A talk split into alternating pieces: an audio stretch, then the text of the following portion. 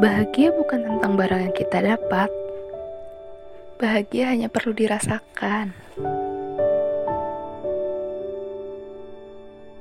Sekarang, waktunya bahagia dengan apa yang kamu bisa.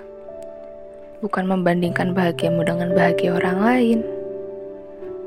Jangan mengeluh. Jangan iri dengan bahagia mereka. Bahagia punya caranya masing-masing. Tapi bahagialah dengan caramu.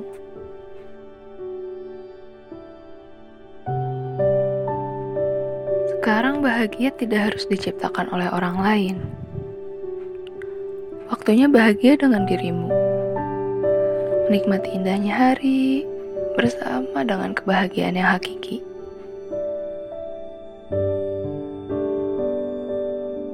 Ingin bahagia tidak harus dengan orang lain.